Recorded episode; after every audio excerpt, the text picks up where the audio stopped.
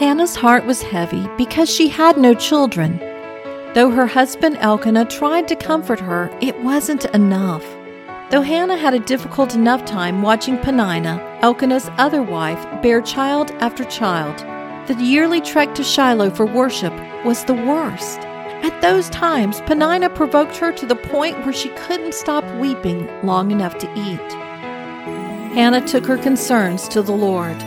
While Eli the priest sat at the doorpost of the tabernacle of the Lord, Hannah poured out her heart to God. She made a vow to him. O Lord of hosts, if you will indeed look on the affliction of your servant, and remember me, and not forget your servant, but will give to your servant a son, then I will give him to the Lord all the days of his life, and no razor shall touch his head. As Hannah prayed, her lips moved, but no sound came out.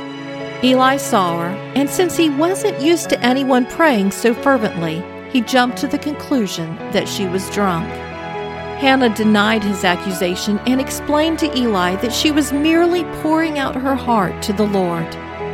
Eli told her to go in peace, and God would grant her petition.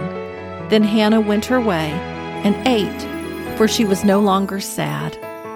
Hannah lived in a time when everyone was doing right in their own eyes. Even the sons of Eli engaged in horrific sins in the Lord's house. Hannah saw the sins of the land and prayed that she might bear a child who would help draw the people back to the Lord. God answered her prayer. I'm Sharon Wilharm, host of All God's Women and author of the brand new Women of Prayer Bible Study. Learn more at herprayer.com. If you enjoy listening to All God's Women podcast and radio show, you're going to love my brand new Women of Prayer Bible study. Get to know the character of God by studying the prayers of women in the Bible. Grab your copy today, available in paperback and Kindle.